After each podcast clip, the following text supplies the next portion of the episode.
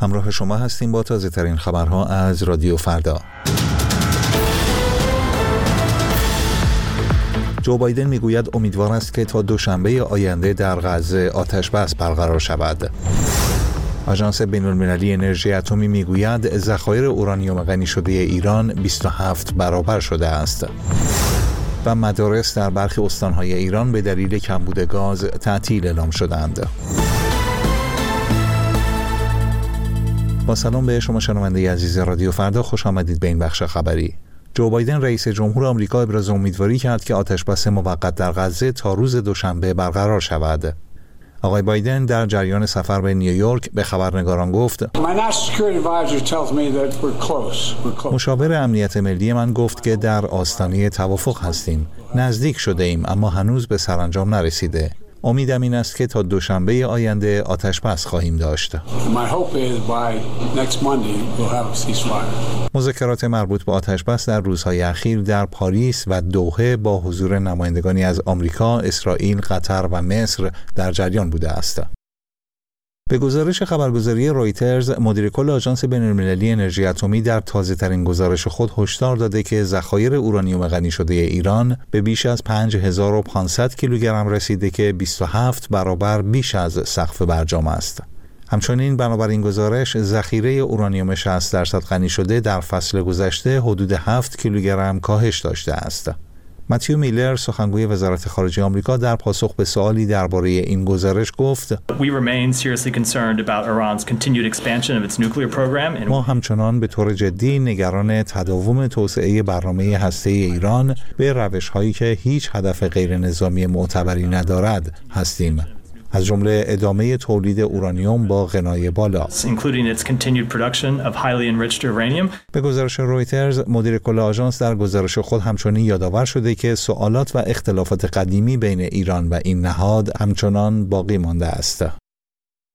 با ادامه سرما و بارش برف و باران در مناطق مختلف ایران مدارس در چندین استان به دلیل کمبود گاز روز سهشنبه تعطیل اعلام شدند. مدارس استانهای البرز، مرکزی، قزوین، همدان و قم و همچنین برخی شهرها در استانهای تهران، اصفهان، لرستان و اردبیل برای روز سهشنبه غیر حضوری اعلام شدهاند.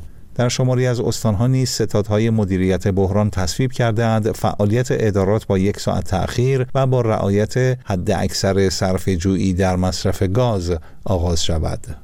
بر اساس پیشبینی سازمان هواشناسی هوای سرد و بارش برف و باران تا پایان هفته جاری در بیشتر مناطق ایران ادامه دارد. گروههایی از بازنشستگان شرکت مخابرات در ادامه تجمعات هفتگی خود موسوم به دوشنبه های اعتراض در شهرهای مختلف از جمله تهران، اصفهان، اهواز، ارومیه، خرم‌آباد، بندرعباس و رشت تجمع کردند. از جمله خواسته های این معترضان اجرای همسانسازی و اجرای آیننامه سال 89 است.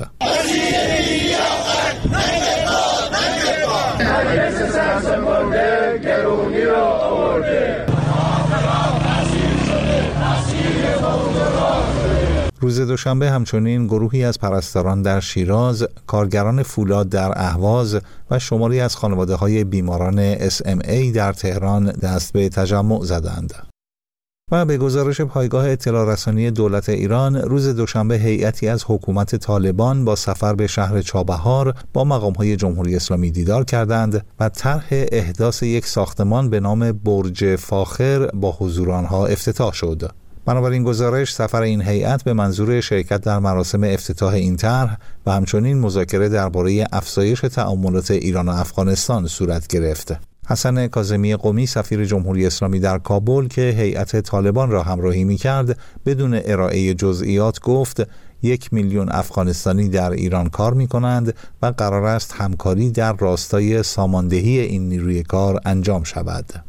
به نوشته پایگاه اطلاع رسانی دولت طرح احداث یک برج 25 طبقه در چابهار با سرمایه گذاری 35 میلیون دلاری یک شرکت افغانستانی انجام می شود. در پایان این بخش خبری سپاسگزارم که رادیو فردا را برای شنیدن انتخاب کرده اید.